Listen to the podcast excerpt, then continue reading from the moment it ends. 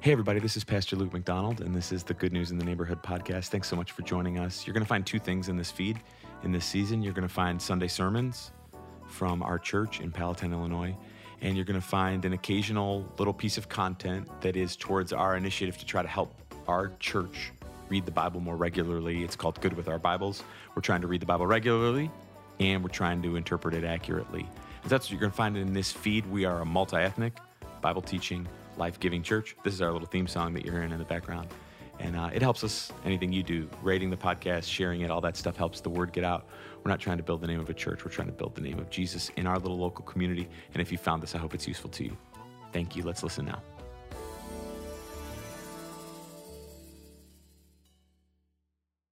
Turning into the book of Acts in uh, chapter 16. Acts chapter 16, we've got a long way to go. In a short time, I have one uh, other announcement that I'd love to preach to you.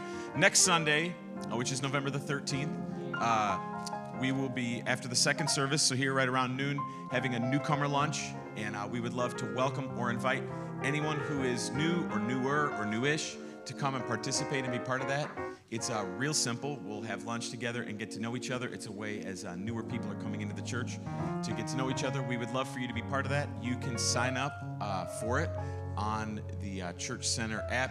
You should find a link there.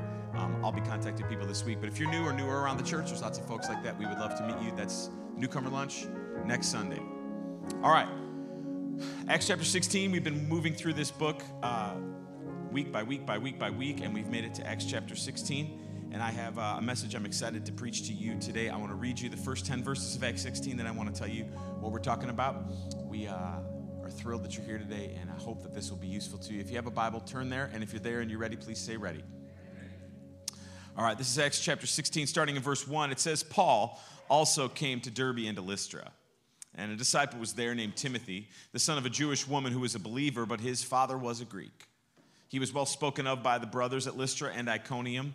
Paul wanted Timothy to accompany him, and he took him and circumcised him because of the Jews who were in those places, for they all knew that his father was a Greek.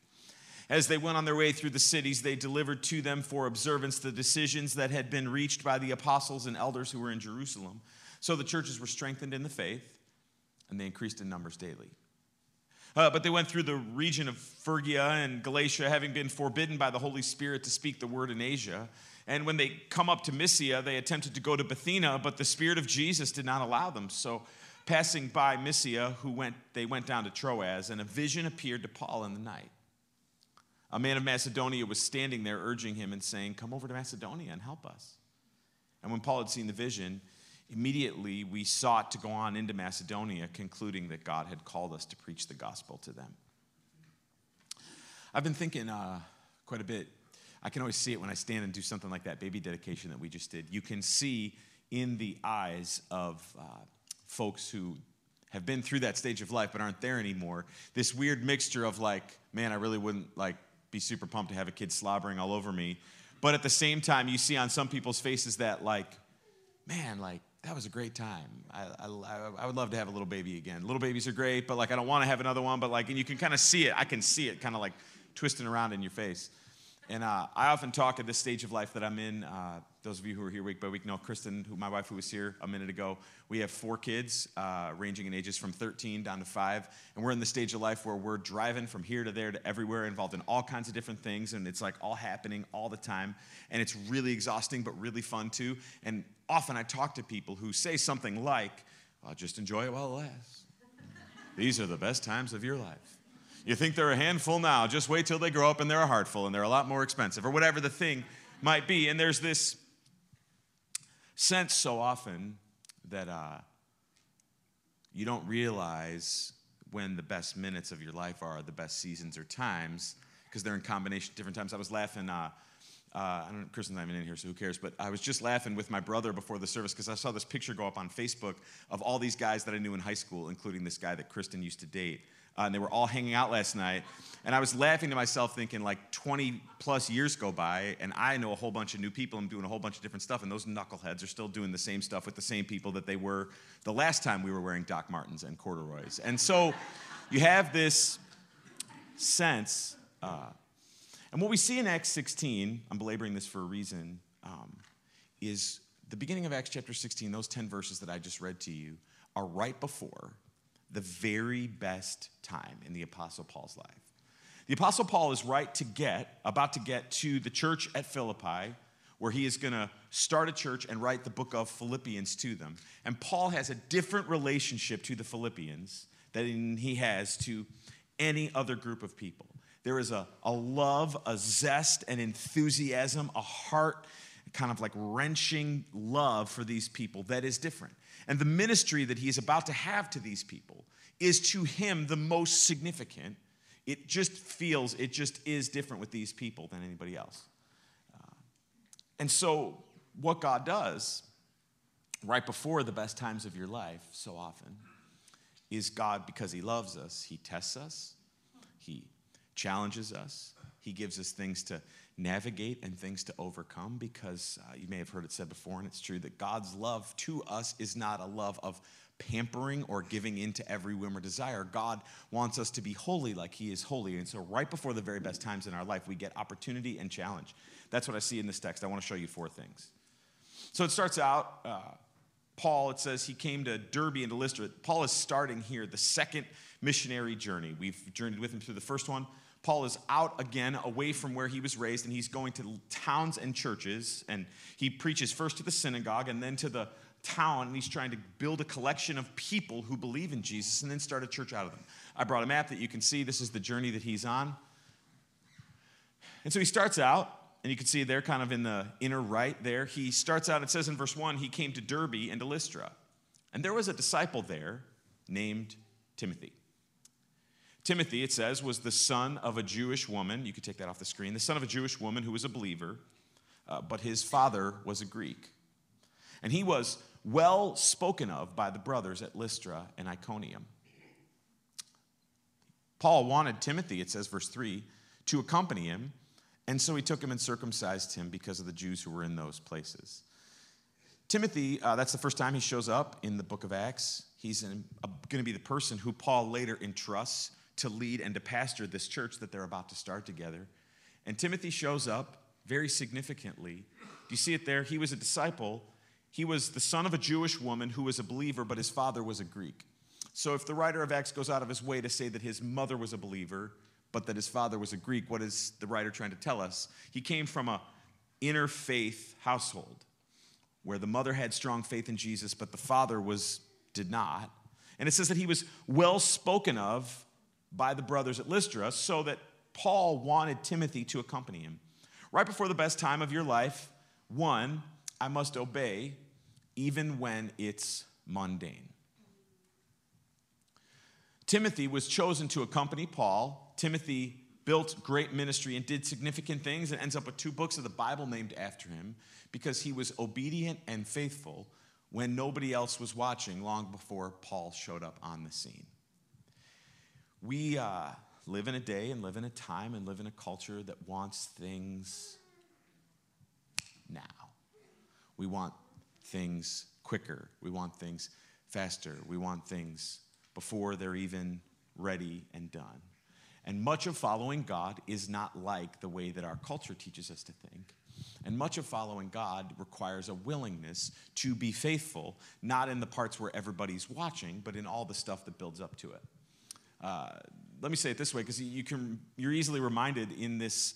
Timothy sounds a lot like David here. And I've seen it true many times before, and maybe you have as well, that everyone wants to be king, but almost no one wants to be a faithful shepherd boy. And the mantle, the anointing, the significant thing that was put on David in the Old Testament, Timothy in the New Testament, comes from a lot of time of obeying God, making good choices, being wise, doing the right things in the secret, in the private, when nobody else is watching. I, uh, I spend a lot of the weekends in the fall, maybe like you do, uh, watching football. Anybody? Can I find a football fan? Yeah, a few people. Okay, okay, okay. Yeah, yeah, yeah. Uh, it's easier. This service a little easier. By the next service, they start giving you that. Like, if you're not getting me out of here by the time the Bears kick off, there's going to be a problem between you and me kind of vibe. That'll come in a couple hours. But you can't miss when you watch football, you can't miss how many things we're seeing on our TV that are the manifestation of a lot of time in the weight room, a lot of time on the practice field, a lot of time building up. That the thing that everybody sees is the small part at the end, but most of it is the being willing to be faithful and obedient and doing the right things in the mundane. Uh, we've had it perfectly shown to us this morning by these three mothers and fathers and little children that are standing up on the stage. If parenting little ones is one thing, it is mundane. It's another day of waking up and waking up when they want to wake up and trying to do your best with nutrition and like there's only so many episodes of bluey that you can turn on before you start feeling like ashamed of yourself or whatever the thing is. And if parenting little kids is one thing it's mundane. The reward comes to the, those who are willing to be faithful. You can't miss it in the text here that timothy got this wonderful opportunity to accompany paul because he was faithful in the mundane. But second i think this is even more uh, significant. Right before the best times of your life we must sacrifice even when you shouldn't have to. I'm going to read these three verses, three through five, and just try to track with it from everything we've learned so far. Paul wanted Timothy to accompany him, it says, and he took him and circumcised him because of the Jews who were in those places, for they all knew that his father was a Greek.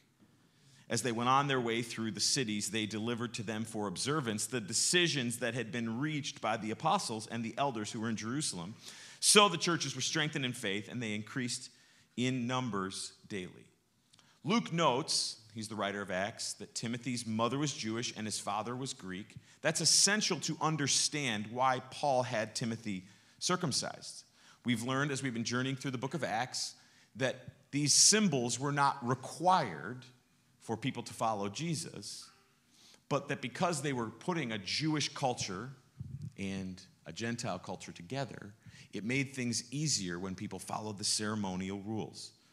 A Jewish person should not have been required, this is what they were aiming at, to abandon their Jewishness in order to become a Christian. So Paul didn't ask Jews to abandon circumcision.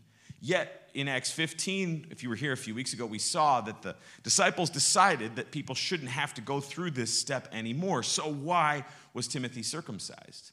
Timothy was circumcised so that no one could complain and that ministry would not be hindered.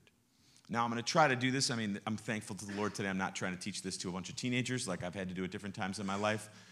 But I mean, just like if we're just being as adultish but real as we can think, no adult would willingly say, Hey, can you do like that little surgery on me? And maybe like my new boss, the Apostle Paul, the way the text reads is that I don't, it, the text reads like Paul got like a knife out or something and took care of whatever was going on. Am I reading it the same way that you're reading it? Yeah, the heebie jeebies. I know, I get it. I'm there with you. But nobody like stands up. Lance, you're not like stand up in the front row being like, hey, if it'll make things easier, by all means, Pastor. Nobody's going for that. So, what's the point? Why did Timothy willingly do it? Because this topic and issue was very sensitive in their day, and they wanted to remove any potential hindrance. What we see so often in the Bible is this we must fight for the rights of others while often willingly laying down our own. The willingness to lay down my rights is a hallmark of a genuine follower of Jesus Christ. It's not that it was right and it's not that it was fair. It's that often the willingness to lay down my rights is what allows God to work. So when we see other people being treated poorly, when we see other people being trampled on, when we see other people being treated in the wrong way, we should stand up and fight for others as a way of showing them the love of Jesus. But then often, when it comes around to us being the person who is mistreated, we should lay down our rights for the sake of others. That is not the way that the American culture is taught to think today. We live in the generation that tells you all turns to stand up and fight even if nobody's listening, and even if nobody cares, and even if it's wrong. And most often, we must lay down our rights for the sake of others. That is the biblical idea of a sacrifice. It's perfectly described in these two verses. Uh, you can put them up on the screen. I know we have an election this week. I can't wait till all the signs come down and like everyone's. Anyone get to that part with me? This one doesn't feel as bad. Yeah, okay, okay. Uh, you should vote. God cares who you vote for. Whoever you vote for, you're welcome here at this church. Uh, but this is a great verse when you approach the culture and the politics around us in the time that we're living in. These are my two favorite verses. I would encourage every Christian to, to memorize or to understand these. This is Romans 15, 1 and 2. Think about this as it pertains to what we're talking about here. We who are strong have an obligation to bear with the failings of the weak and not to please ourselves. So let each of us please his neighbor for his good to build him up. So, the problem with the world that we live in now, the Facebook comment section and the anger and angst that we see, is everybody thinks that they're the enlightened one. How could you possibly vote that way? How could you be so stupid? How could you possibly think that way? You must be so wrong. Most people think of, back, just put the verse back up on the screen for a second. Most of us think of ourselves as the strong person, the one who sees things more clearly than others. Paul in Romans is like, cool. If you're the strong one, you know what that means? It means that you have an obligation, and your obligation is to bear with the failings of the weak. So the, the like reward, wow, congrats, you're smarter than everybody else. You watched that right YouTube video, you got it. You figured out the key to unlocking the world that nobody else could have figured out. Great, awesome, congratulations. You know what that means? You must hold up all the problems that come from the weaker people, not please yourself. Now let each of us please his neighbor for his good to build him up. Timothy was required to submit to physical pain for the sake of what that would create in his opportunity to minister to other people. Sacrifice is a really important and very lost idea in our world today. A sacrifice is to give up something you love for someone you love even more. Sacrifice is giving up something you love for someone you love more. Having kids, it's kind of a theme here because it was so beautifully displayed for us in the service. What do I love to do? I love to stay in bed. What do I love even more? That little baby that God gave to me. Giving up something, what do I love? I love being around people that think just like me. Who do I love even more than that like? I love Jesus, and Jesus requires me to want to try to surround myself with people who don't think like me because I'm more like him when I act that way. And on and on and on and on it goes right before the best times of your life, you should, we must learn to sacrifice even when we shouldn't have to. Rather than seeing being treated poorly as evidence of weakness, often our willingness to accept unfair treatment is evidence of God at work in us. Then two more things happen. The verse, the text gets real crazy. Now it kind of shifts. So Paul and Timothy, it says verse 6, they went through the region of Phrygia and Galatia. Why did they go that way? Well, it says in my Bible and yours too, in verse 6, look at it. It says that they were forbidden by the Holy Spirit to speak the word in Asia. What does that mean? They were forbidden by the Holy Spirit. So they were like, we're going this way. And in some supernatural way that Luke doesn't tell us, it was made clear to them no, you shouldn't go that way. The last part of our text here, we're like a few minutes from being done is about the way that God supernaturally speaks right before the best time in your life. I'm to ask for your participation here on this. Who would love God to give you a crystal clear word? Like crystal clear, like certain word about a, a problem you're facing or about a decision that you have to make about something that's who would like love? Just show hands, show hands going around the room. Who's like, I would love that feeling of God telling me you should do this.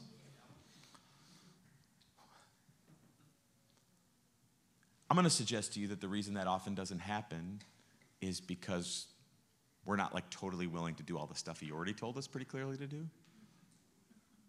And so a lot of people are like, you know, crying at the front of the church, like saying, I just want God to like bring, I just want so bad to get married, and I just want so bad God to bring the right person along, and I just want so bad for God to bless me in that way. And what God is looking at you and saying is right, but like if I sent the right person your way, the person you are right now would run them right off. So it's not coming. No? Okay, sure. Thanks. I got one. Yeah, that's getting, it getting a little. So God is speaking very clearly. First, Paul goes and tries to go to Asia, and it says that the Holy Spirit forbid them to go that way. Then it says, so then they came to Mysia because they were, they were trying to go to Bithynia. And then it says in the second time, verse 7 and 6 and 7, it says, But the Spirit of Jesus did not allow him. The word that's used in both of those verses there is the idea of it means to stop or to prevent or to forbid or to hinder or to restrain. God put up a wall so that they couldn't go the way that they wanted to go. Now, in a second, God speaks very clearly. This gives the implication and the idea that it was more like the circumstances made it clear they shouldn't go the direction they were trying to go. Has that ever happened to you? I made a little list of how God tells us to change course. Has that ever happened to you where you're like, I don't know, it just it just seems like this relationship, this job, this college, this opportunity, this thing, it just seems like God's trying to tell me no. Who's ever had an experience like that before? Here's five ways that God does that. We want to be watching for when God is trying to say to change course. Sometimes it comes from irrational closed doors. Sometimes, like, you go in and you just nail the interview and you're like, there's no way in the world they have a better candidate for this job than me. And then it's passed over. There's an, this, like, sometimes there's things that come our way and they're like, no, that should not have happened. Sometimes God is using things that should not have happened to take you other directions that He wants you to go. Another way that God sometimes tells us to change course is words from a trusted friend. We need to have people in our lives that we're willing to listen to when they say, "Hey, I think maybe we I think I think maybe we should go this way." Have you noticed by the way that the people that most often we ask for advice tend to be the people that don't like run around trying to offer it without being asked? Have you ever noticed that? You must have and you need to find some people in your life you're like, sometimes God tells us to change course by someone who's talking to us. Um, sometimes this one can get so annoying, but it's like uh, Sometimes it's that lingering unease. You often hear people say stuff like, I just don't have peace about this. Often it's called women's intuition. I don't know why we didn't get our fair share of it, fellas, but it's kind of fair enough. There's that, what does that mean when a person's saying something? They're saying, I can't tell you why by details, but I'm just telling you that's not a good idea. I just got a bad feeling about that guy. I just got a, a bad sense about this thing. Sometimes God tells us to uh, change course by a supernatural coincidence. And sometimes God tells us to change course by a supernatural message. A supernatural coincidence is not like when you were talking about how you wanted to get some new Doc Martens and then you look at your phone and like you see an ad for them. That's not super that's not supernatural. That's the fact that we're all being taken advantage of by somebody else over there. What I mean though is do you ever have those things happen where you're like walking through an airport and then your flight is delayed and then you sit down at a restaurant and right across from you, look and you see someone you haven't seen in like 20 years stuff like that where i'm not saying that like whatever that person says it means that it's god and you should just give them all your money. It's not like that but sometimes god uses things that seem how could this have happened? Because he's trying to give us a message. And so paul is trying to go to speak the word, by the way. Notice he's trying to do a good thing. He's trying to go this way. Nope, God won't let me go this way. He's trying to go this way. No, God won't let me this way. And then he's forced to just kind of stop. Just imagine how frustrating that little spot right there between verse 7 and verse 8 must have been. I've lived some of life in that spot. Have you lived some of life in that spot? Where you're like, okay, so not that way, hmm, and not that way, but then, if not that way or this way, what way? That's when we must be very careful right before the best times of life to listen for when God is giving fresh direction. Often, the bad thing that God stops us from doing, or the thing that comes to an end, and then there's a small gap, and then God starts to work and give us fresh direction again. Notice what happens in the text. So, passing by Mysia, they went down to Troas. And a vision appeared to Paul in the night. A man of Macedonia was standing there, urging him, saying, Come here, Lance, you're in, bud. Come on, urging him and saying, Come over to Macedonia and help us. And when Paul had seen the vision, immediately we sought to go. Notice in verse 10 that it changes from something about what Paul did to a we. That's Luke's like clever little way as the writer of telling you that's when he entered the story, right there in verse 10. Do you see it? And when Paul had seen the vision, immediately we sought to go on into Macedonia, concluding that God had called us to preach the gospel to them. God gives this fresh direction, but often the time between what and why is excruciating. So Paul knew he wasn't supposed to go that way, and Paul knew he wasn't supposed to go that way. But while he was waiting, he had to just He had to wait until this dream comes. The dream, and there's, you can find all kinds of fanciful ideas that people have. Like some people say that they think, by the way it's written, that this was actually Alexander the Great that appeared in a dream.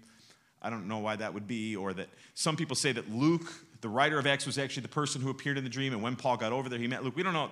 We try to stick to what the Bible's actually saying. What we know is Paul had a dream, and it was vivid enough. You ever have those dreams where, like, it you can tell while you're having it, it's a really like great dream, and then you wake up, and by the time you've made it to the bathroom and back, you can't remember the dream anymore, and it's like, does anyone ever have that happen? You're like, no, no, I kind of. Or like where you wake up enough to be like, wait, I can still sleep. I want to go back to the dream, but you can never get back to the dream. That's so frustrating. That's neither here nor there. He had a dream that was vivid enough that he was sure that this is what God wanted him to do. He had a dream that he was vivid enough that he was sure this is what God wanted him to do. And the dream was he saw a man from Macedonia. How he knew that it was a man from Macedonia, the text doesn't say. But he was standing there, urging him, saying, Come over to Macedonia and help us. And what I want to point out to you, the most important part in this text I've saved for right now, is in verse 10. It says, And when Paul had seen the vision, and when Paul had seen the vision, look with me at verse 10 if you have a Bible. And when Paul had seen the vision, what's the next word in your Bible? And when Paul had seen the vision, what's the next word in your Bible? Immediately, we sought to go into Macedonia, concluding that God had called us to preach the gospel to them when God gives us clarity. So I'm, i wake up, I have a dream, I have a clear and unmistakable sense that this is the person that I'm supposed to marry. Yes, we should have another child.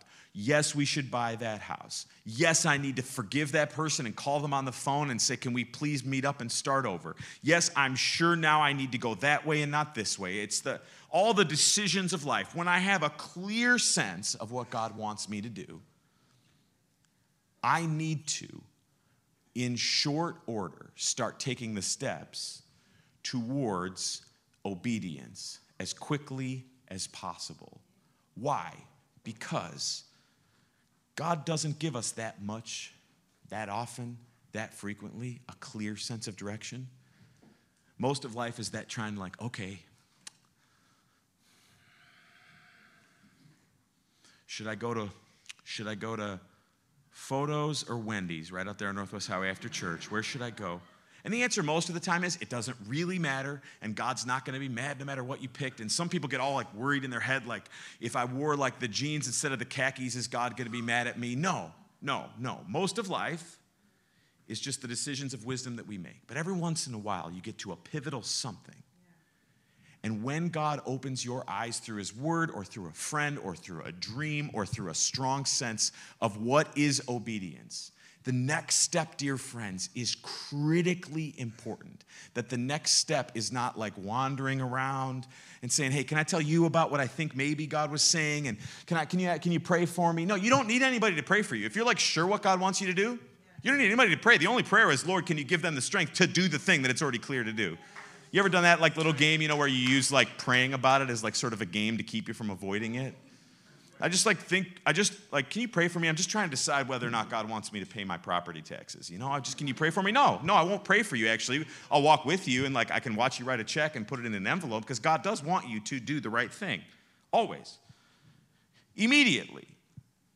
And on the other side of Paul's willingness to obey towards this person comes the great things in his life.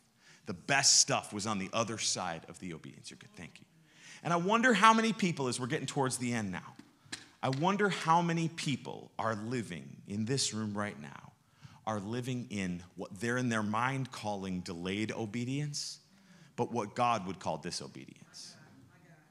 No, no, for sure. Like, I'm gonna, I am gonna start, like, I am gonna start giving to the church when I deal with this and this and this. Okay, that's fine. Call it in your mind delayed obedience, but it's actually disobedience. I'm going to kick that habit after thanks no not that thing after christmas january 1st january 1st we're right about that time where we start promising ourselves things about january 1st january 1st january 1st january 1st january 1st january 1st january 1st no more drinking no more carbohydrates no more. I spent the whole week eating candy. I spent the whole week eating candy but i promised god i'm this starting tomorrow morning tomorrow morning tomorrow morning tomorrow morning tomorrow morning tomorrow morning whatever the thing, I'm using jokey examples.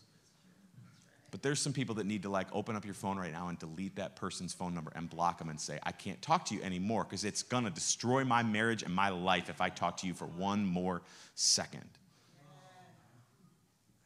And we kind of hold our clarity about what God wants us to do like it lasts forever and we got as many more chances at it as we need and I'm just going to go to church and sing the songs and just kind of wait. And what I'm saying to you today, hopefully clearly from the Bible, is this delayed obedience is disobedience. If God has spoken to you clearly, you are responsible to do something about it and you can't guarantee that God's going to give you another week, another chance, another this, another that. I got a quick list and then we're done. The band's coming and we'll sing. There's some people today, come on, guys. There's some people today that haven't crossed over the line to salvation. You're here in the room, and you have like a general sense that you believe in this God stuff, but you've never confessed with your mouth Jesus Christ is Lord. You've never truly said to someone, I believe in my heart that God has raised him from the dead. So you're not saved. If you died today, you would not go to heaven. You would not go to heaven. You're kind of like lingering around the edge of church. That does not make you a Christian any more than being at a wedding makes you married. Lingering around the edge is not a way that you're getting to heaven. Choose Jesus Christ as Lord today for salvation. Two, here's a list of things. Maybe this God's given you clarity about this. Your whole life, you got this person or this thing that you won't forgive. And you hold it and you talk about it and you love you every week, every month, every year you get a new counselor because you can't wait just to tell the story again of who hurt you and how mad you are. And people tell you how bad it was and how unfair it is. And I'm sure maybe your dad was terrible. Maybe he was. But as long as you're blaming him, holding on to it, not releasing it, you're not obeying God and you're not helping yourself get anywhere far further forward. Two, three. Uh, I talked about it a second ago. Giving some of what God has given to you to your church is part of obeying God. You can roll your eyes at me saying it because it obviously helps the church all you want, but it is obeying God. For some people, it's uh, getting baptized. Getting baptized is publicly saying in front of a group of people, Yes, I believe. Yes, I believe. And people come up with all their reasons and all their answers not to obey God. They come up with all their reasons of not to obey God, yet they can't believe it when they ask God to bless them and He doesn't. And then, last, maybe something very specific that I'm not touching on. You know, like I'm talking to you right now, and you're like, There's this thing I know God wants me to do it. I know I'm like positive, I'm positive, I'm positive. If you're not obeying, you're disobeying. And so I'm just asking today that God would give strength to some people. God wants to unveil, God wants to release, God wants to bless you in ways that you've longed for Him to bless you. But you have to obey Him first. He's probably not going to bless you while, he obey, while you're not obeying Him. He's probably not going to bless you while you're not obeying Him. And so I wonder today, what is it for you?